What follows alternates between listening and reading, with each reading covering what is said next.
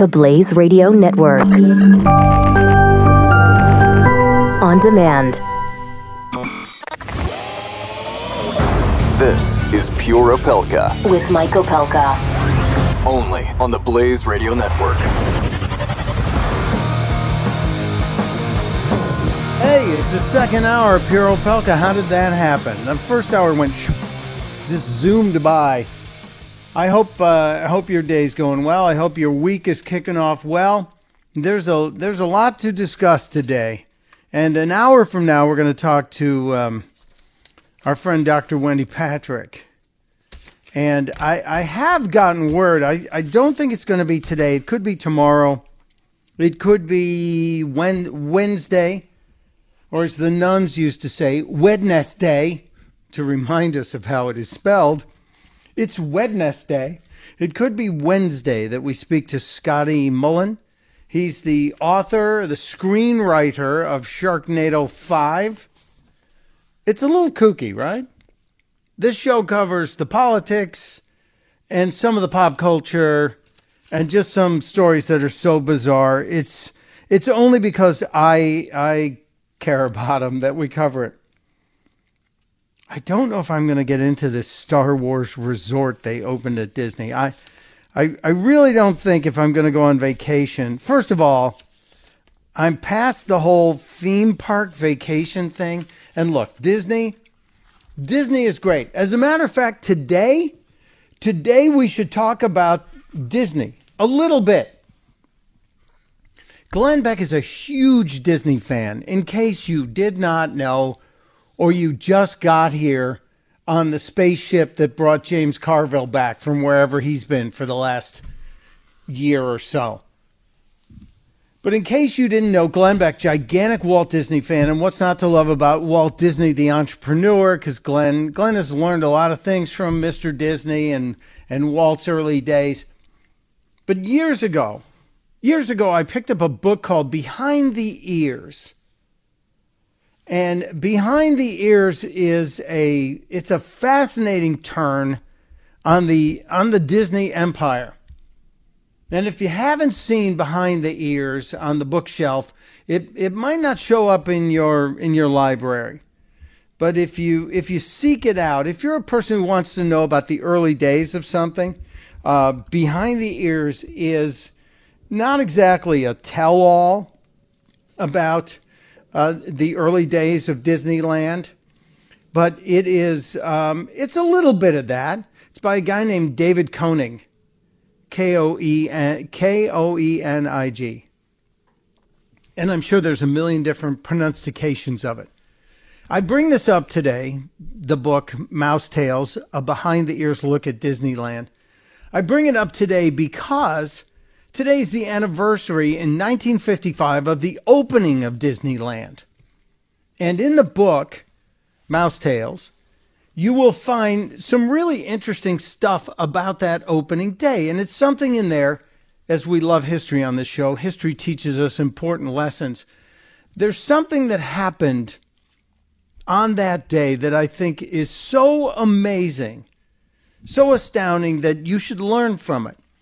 Walt Disney was setting up this um, this theme park, this gigantic park that he was opening in California, and it was going to be the happiest place on earth, right? And they had they had set the date, and as with many different things, construction falls off in one area, picks up in another. They had a bunch of things they had to get done, but they were trying to get everything ready. The word was out, the date was set, the invitations had, had been sent. It was going to be treated like one of the great media events of all time. In fact, Walt Disney wanted the Disneyland opening, the grand opening, which was really meant for most of the cognoscenti in Hollywood and showbiz to show up so they can get the beautiful people there. And so he he said, We're going to do a live broadcast, a televised grand opening, a three hour TV show. Now, think of somebody doing a three hour TV show for the opening of a theme park today. It wouldn't happen. It would, it would be a half an hour, maybe an hour. and maybe there was an award ceremony going on inside. But no, this was a three hour because Disney was expecting a parade of celebrities to come by, and they were all going to be stopping by and interviewed by his host, the late Art Linkletter. Art Linkletter was the guy behind a television show that probably most of us remember. Kids say the darndest things. He also was a brilliant businessman. Disney came to Art Linkletter in 1955 and said, Look, I'm opening my theme park. I want you to host the opening, but I don't have any money. We're, we're barely making it. You know, we, we're scrimping and saving wherever we can. We don't have a lot of money. I can pay you 500 bucks. And he said, I know that's, that's nothing. That would be union scale, SAG scale, Screen Actors Guild scale for a three hour live TV show. Nothing along the lines of what Art Linkletter would normally command to do this.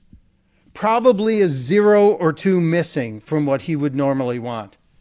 So Art Linkletter said, Let me think about it. Looked at the, the overall opportunity and he came up with a brilliant idea. He said to Walt Disney, "I'll do the job for 500 bucks, but I want I want the film concession for Disneyland in perpetuity." Now just think about that. I know what you're saying, but we don't use film anymore. No, we don't. But the the digital photography uh, turn, the shift in that paradigm in photography was decades away, was 50 years in the offing. Think about it. People would buy, people would come to the happiest place on earth, see the Magic Kingdom, have to take pictures of the little ones in front of Cinderella's castle, in front of Tomorrowland, in front of the everything that was there. It was a brilliant move. And to this day, it is often referred to as the highest paying job hosting a television show in the history of show business. It made Art Linkletter multiple millions of dollars. And uh, so every time I come across a business deal, and every time somebody says to me, Well, you know, we're a startup, we don't have a lot going on here, you always have to look and say, okay, I respect the fact that they want my talent, and I understand that there are issues in terms of economics that can't be can't be solved here, but is there something else we can do? Art Linkletter hosted the opening of Disneyland on this date in 1955 in Anaheim, California and he got paid $500 for the three hours work he did hosting that live show. By the way, Linkletter also brought with him another young Hollywood star who got the $500 payment as well, but I don't think he got the same deal Linkletter got. A young guy named Ronald Reagan was also a co host that day. But Linkletter's thinking and taking a moment to say, what else can we do here? ended up giving him a fantastic reward going forward. And everybody won. Disney won, Linkletter won, and even Ronald Reagan won. There are stories, there are legendary stories about the opening of Disneyland that day. There were there were problems getting everything ready. They had to choose whether or not they were going to get the concession stands built or they were going to get the water fountains built, or they were going to get the bathrooms built. Disney chose to make sure they had the bathrooms up and running and the plumbing there, and said, let's skip the water fountains because people will be able to buy a cold drink. And there are some who suspected Disney, and, and incorrectly, suspected Disney intentionally held the uh, water fountains from being installed so so he could make sure to sell cold drinks. No, that wasn't the reality. That's been, I think that story's been shot down a few times. But the other thing that happened, and this is why uh, holograms are so important today, they printed up a number of invitations to get celebrities there, and they had them delivered to every major studio and major agency and to all the big names in show business and their staffs to say, bring your kids. And there was no way to prevent those invitations from being duplicated, and there was no watermarking on them. So, guess what happened? The opening of Disneyland was overrun with about five times as many people as invitations. But in the end, it was it was a win because the park looked like it was the happiest place on earth with the biggest crowd on earth. 1955, Anaheim, California. If you want to read more about Disney, some interesting things. I thought it was going to be kind of a nasty tell all book, and it isn't. Uh, David Koning or Caning. Uh, the book is Mouse Tales, a behind the ears look at Disneyland. It's fascinating. It's out on Kindle. You can probably, if you're smart and you go to the Amazon.com and you click off the one that says Help Mercury One, which I do, uh, there are there are 92 used copies of this book for a dollar. So you can get a copy of it. You can pay full price for a copy, or you can get a used copy for a dollar. I think the story's still the same in the used copies, unless somebody went in and changed it. Uh, that's a little bit of history on today. And I think it's important because the lesson I learned is always look at the deal from the other side. Not necessarily from the person who's offering it to you, but from the side looking in at both sides to see if maybe there isn't something else that can benefit you. In the end, Art Linkletter, one of the biggest winners at the opening of Disneyland, and he just had to work three hours that one day.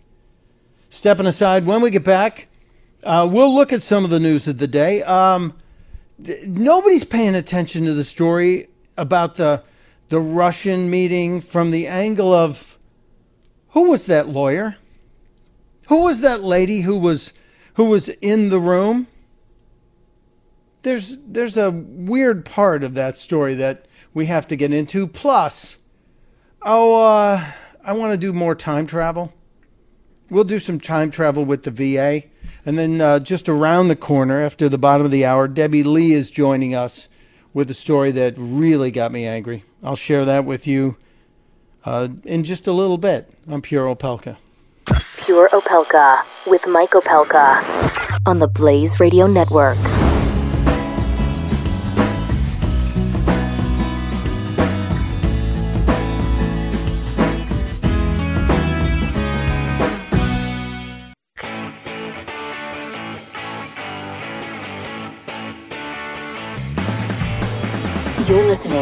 Pure Opelka on the Blaze Radio Network. Welcome back to Pure Opelka, around the corner from a discussion and uh, a sort of an interesting topic with our friend Debbie Lee um, from America's Mighty Warrior Foundation. Um, we keep in touch with Debbie because of the great work she does, and uh, Debbie is Debbie's just amazing. You, we'll, we'll get into that. Uh, I also want to remind you if you're looking for life insurance, uh, we have a brand new sponsor here. Very happy about our association with this uh, brand new sponsor, healthiq.com. If you go to healthiq.com slash blaze, you're going to find something new in life insurance. And it's something they created, they're fighting for, and that's to get better life insurance rates based on your health consciousness and how you live your life. It used to be just your age and your gender, and the insurance companies got lazy and they put in the factors. But these guys went, hold on a second. There's a whole bunch of people out there who are trying to be smart about their lives. They don't smoke, they don't drink, or they drink a little, or they run, or whatever. Can you imagine getting a better rate on life insurance because your mile time is faster than the average? Or that you are out there walking every day, or you eat a healthy lifestyle uh, in terms of your consumption, in terms of uh, better better ideas on, on what you're eating? Yeah, it's possible. So go to healthiq.com slash blaze, take the quiz, then follow through and say, I want to get the I want to get the free estimate. That's what I'm doing right now. We're around the corner on the final step that I'm going through, and it, everything should be good. Then I will get a great rate through a major carrier. So check them out. You're looking for life insurance at a great rate. Major car- carrier healthiq.com slash blaze, helping health conscious people get great rates. healthiq.com slash blaze. Oh boy. I said I wanted to do some time travel, didn't I? I said I wanted to um, I wanted to I wanted to go back in time like a hundred years ago and look at the, the VA hospitals a hundred years ago. There's so many people doing these hundred year back in time things because I think wasn't this the uh, hundredth anniversary of the birth of JFK, something like that. So the President Kennedy would have been a hundred. Let's let's go to um, let's go to what conditions were like at a VA hospital just outside of Boston and the town of Manchester, New Hampshire, not far, because you know up up in the northeast there. Once you get outside of New York, once you get up past Connecticut there, uh, Massachusetts, Vermont, New Hampshire, Rhode Island, they're all kind of smushed up there together. It's kind of one big smushy mess. Well, if if you were to stop by a hundred years ago at the Department of Veteran Affairs hospital, the, the one they would look at as a four star hospital, you would have found that one of the operating rooms had to have been shut down, abandoned, because the exterminators couldn't get rid of the flies. That's how bad it was. Doctors would have to cancel surgeries in one of the other operating rooms because they discovered what appeared to be rust or blood on two sets of surgical instruments that were supposed to be sterile. Boy, can you imagine? Can you imagine that being the reality? All the patients, and, and, you know, we still had lots of veterans that were funneling through the system trying to get help. Thousands of them. It is the Northeast, after all. You know, the the place where we have great hospitals and great medical care. But in this VA hospital in Manchester, New Hampshire, just I think it's about 40 or 50 miles outside of Boston. These patients had still then life threatening conditions, struggling to get care because the program for setting up appointments and connecting to outside specialists had been broken down. One guy was trying to see a cancer doctor this spring, more than four weeks after they diagnosed him as having liver cancer. And when the patients there at the Manchester Veterans Affairs Medical Center are referred to outside specialists, those doctors sometimes were stunned by the condition and, and their medical history. A neurosurgeon said some of these patients suffered needless spinal damage, including, including paralysis, because the hospital didn't give him proper treatment for a condition called cervical myop- myelopathy. This, this condition at this VA hospital in Manchester. Some of the doctors said it's, it's only in third world countries do we see patients like this end up disabled. And this was from one doctor at New England Baptist Hospital telling the VA. Only it wasn't 2017 or 1917, as I hinted. This is going on right now. This is just one facility that is now in the spotlight. One facility, supposed to be one of the better VA hospitals in the country, one of the VA hospitals that gets a four star rating, one of the VA hospitals that is supposed to be there to take care of the men and women who gave up their lives to fight for our freedoms. They come back broken, and what do we give them? We give them operating rooms that have to be shut down and abandoned because of the flies surgeries canceled. We're going to talk about the VA. We're going to talk to um, Debbie Lee in the break. The story I read you is from today, not from 100 years ago. It's time for all of us to stand up and demand great care for our vets. We'll be right back.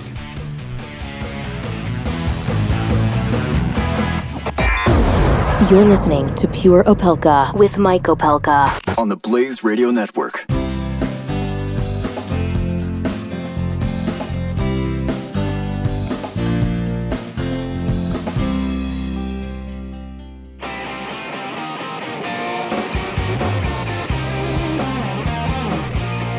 Pure Opelka with Mike Opelka on the Blaze Radio Network. Welcome back to Pure Opelka. I'm I'm not happy.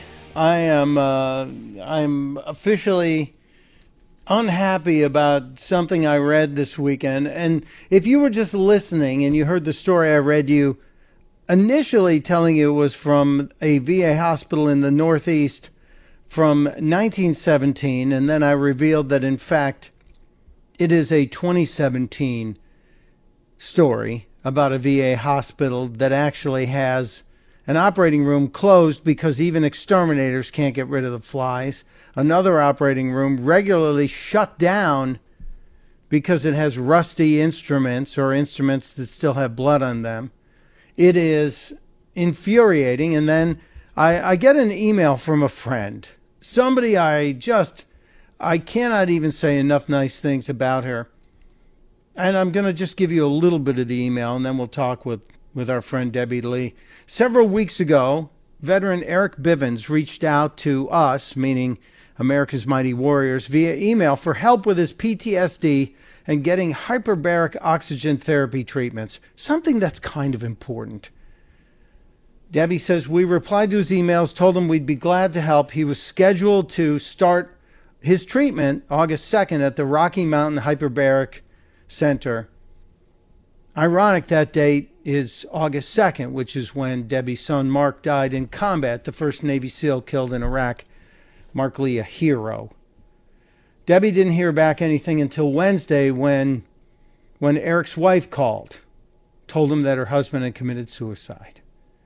She was trying to get the hyperbaric treatments for her husband's friend that he had served with. And now Debbie's mission is to try and connect with them to help get that hyperbaric treatment for them as well. The the story about the VA irritates me. The one up in New Hampshire, only because we've known about the problems with the VA for over 4 years now. The story about Eric Bivens breaks my heart. And that's why I asked Debbie on a Monday to join us because we can't stop talking about this, Debbie. We have to continue this fight. And I'm I'm I'm happy you're here because I will always always make room for you. But this really it it burns me and breaks my heart at the same time.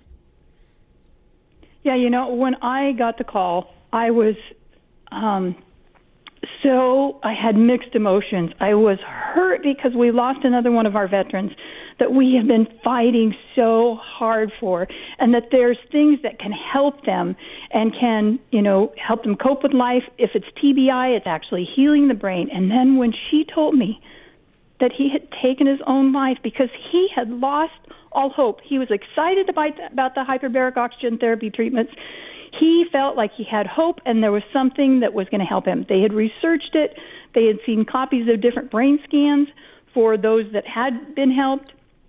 And when he went to the VA, um, and I had attached videos of, of that of other issues that she'd had. There had been a bunch of botched surgeries. There were uh, misdiagnosis, disrespect. That that is not acceptable for our men and women who have served. And they finally had to go to the chief of staff at the hospital, the VA hospital in Tennessee, and she said that was one of the first times they got a thorough um, exam from a doctor. And they said he was very nice and um, actually went deeper than any of the other doctors had gone. And her husband had shared how excited he was that he was going to be getting this hyperbaric oxygen therapy treatment and that he was going to be starting August 2nd. And the doctor told him, that stuff is a waste of your time. They're just trying to steal your money. He said, there's no purpose, it won't help. And um, how dare him? How dare him steal the hope from this veteran? And he left there. His wife said that is exactly how he felt, that he had lost all hope. This was the last thing that they felt could provide some help for them. And um, had not had anything to drink for 18 months. And the next day, started drinking, went on a binge, um, had abused some of his prescription um, drugs that the VA had given him as well, and ended up taking his life. And Jeez. I feel that doctor there has this young man's blood on his hands. That, you know, obviously he has PTS and he's struggling, and when we make a decision to end our life, that's, you know, that's a, a personal choice. You've made that choice. But he pushed him off the edge by telling him that this was that there was nothing that would come out of it, that he wasn't going to see any different, he wouldn't see any improvement. Over the last four years, we have worked with doctors across the United States to provide the hyperbaric oxygen therapy treatment, which is what we call HBOT, for over 30 of our veterans. And every one of them has seen improvements um, at different levels, but all of them have seen improvements. I talked with uh, a SEAL just a couple weeks ago that had gone through the treatment. And unfortunately, he was coping with another friend of his who had committed suicide. And I called just to check on him because those are difficult times. Uh, my husband committed suicide 23 years ago, so we've lived through this. And as I talked to him, um, he was moved that I would call and check on him but he said I would not have been able to survive losing my friend if I had not just completed the treatments and felt mm. so much better emotionally and physically. And here's this is so so troubling to me, especially in in the face of the the information that you have and I don't know why this information is not available to these VA doctors then to say that the VA is not going to pay for the treatment, that it's not only going to deny the coverage, but it's also going to tell you it's not going to do anything when we've seen it. And especially with, with traumatic brain injuries, as you know, Debbie, but maybe some of the folks listening don't know, everyone is as different as a snowflake. Everyone, every brain is affected differently by a traumatic brain injury. And yet, a hyperbaric oxygen treatment, as Debbie called it, the HBOT, it, it's showing positive results. And who are who are these doctors to deny the people who created the the the security for them to have this job? It's so disturbing. Now, your group, your group, America's Mighty Warrior Foundation, does help these these families because now we have a, a widow and uh, two daughters, 10 and 12. Yes. That are now without daddy. Even though daddy was struggling, daddy was there. And yeah. that's important. And now I, I, my heart is breaking for this family, and my anger is boiling at the same time. Yeah, those mixed emotions that are there, or what I went through. When I got off the phone with her, I was doing circles. I was pacing in my house. I was angry and I knew I needed to vent and I needed somebody to talk to. And I called another neurologist, um, Dr. Hendricks, who we work closely with. She's um, in Tucson and does the hyperbaric oxygen therapy treatment. And um, same thing, she was just disgusted. How could this doctor have told him that? Um, obviously, he's not knowledgeable about it. Part of the problem is they're taking research that was done um, it's like comparing oranges and apples. You're never going to find anything that's exactly the same. It's hard with hyperbaric. It's not like it's a pill where you can do a placebo and say, okay, here's a sugar pill for you, here's a you know regular pill that we're testing, and here's the results that happened. Um, there is research currently being done. Dr. Harch uh, down at Louisiana State University is the leading researcher on this and has done uh, numerous studies, and he's just completing another one where they did put some of our veterans in. They didn't know that they weren't, you know, getting uh, the oxygen in their treatments. And um, I mean, these studies have been going on for years. I met with VA uh, Secretary Shulkin. I was in the White House on June 5th and got to speak to him briefly about the HBOT and what we're doing. And he said that, you know, when he first got to the office and he'd mention HBOT, you know, all the doctors and everybody around him are no, no, no, no, no, no, no. And um, he actually reached out to uh, those who've done the most studies, actually in Israel, and he reached out to them and spoke with them, and he said that um, he, he didn't, you know, he wasn't to the place where he said, uh, "Let's jump on board, let's make this happen," but he was open to listening about it. He wasn't closed-minded like a lot of these doctors you know, have been. And I think it's so important to get the word out. Just like this widow, when she was calling me, she wasn't calling for sympathy. She wasn't calling for help for herself. She called because some of her husband's buddies that he had served with that were at the funeral, and she knew they were struggling with TP, PTS and TBI and that they needed help. And so she was calling me to say, Can we help them? I know this will help.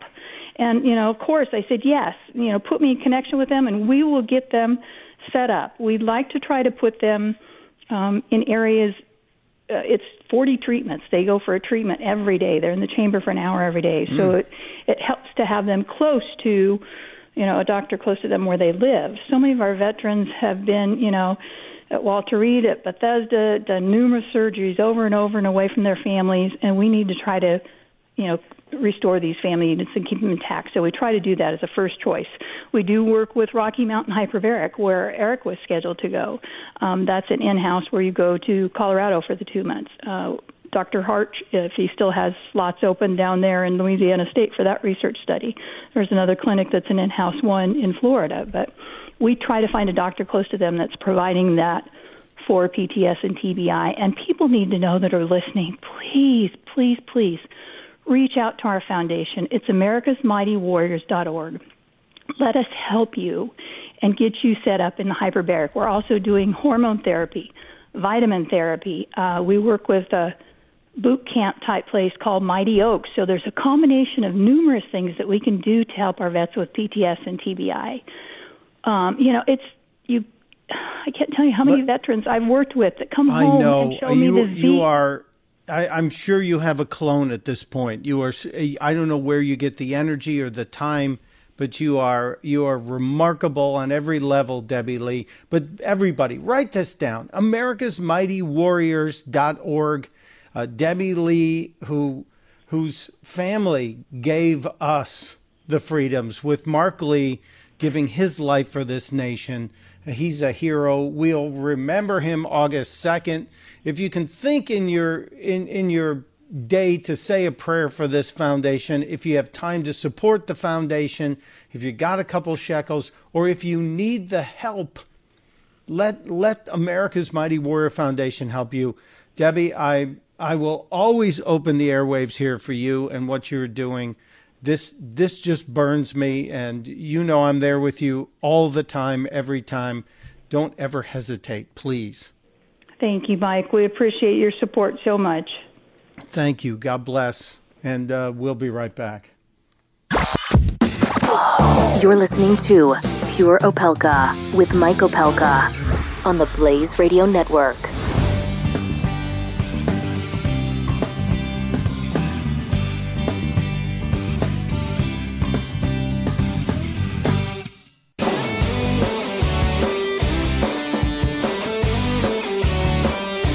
You're listening to Pure Opelka with Mike Opelka on the Blaze Radio Network. Welcome back to Pure Opelka. By the way, um, next hour, Dr. Wendy joins us as she does every Monday. We'll talk the politics. You can also join the show, 888 900 3393. 888-900-3393. Did you see the story about Ann Coulter getting uh, her upgraded preferred seat taken away from her by Delta Airlines. I, you know, I would have been as mad as Ann Coulter too. I don't know if I would have been as publicly angry as Ann Coulter. I might have tried a little bit more honey and a little less vinegar. But Ann Coulter has made a bazillion dollars doing what she does. So I guess we have to give her the benefit of the doubt. After all, it's worked out so great, right? It, the Delta probably responded immediately, right? And said, Oh, Ann, let us give you a, a large cash settlement. No. That's not what happened. After Ann's tirade, her Twitter tirade, Delta responded and said, um, We're going to refund you the $30 you paid to upgrade your seat. Now, I, I get it totally. Ann Coulter's tall. She wanted the extra leg room. And so she paid for it. And then Delta screwed her out of it. I'm certainly not rushing to get on a Delta flight anytime soon. I agree with her on this. But at least, Ann, at least you weren't on the plane that landed at Raleigh Durham Airport, reportedly landed at Raleigh Durham Airport, and forced all the passengers to get off the plane because a past gas situation forced the evacuation. This out of uh, the uh, WBTV.com website, News on Your Side. All the passengers taken off a plane after the incident was investigated and determined, determined that a passenger, quote, passed gas. I'm sorry, but if you've got, what do they call this? TF? Terminal flatulence? That they're actually going to clear a plane for you? It wasn't Delta, it was American Airlines, and officials on Sunday night said the plane had an odor issue, but they're denying it was past gas. I'm just saying. Airlines are getting to be a very, very strange place these days. We'll be right back. I hope.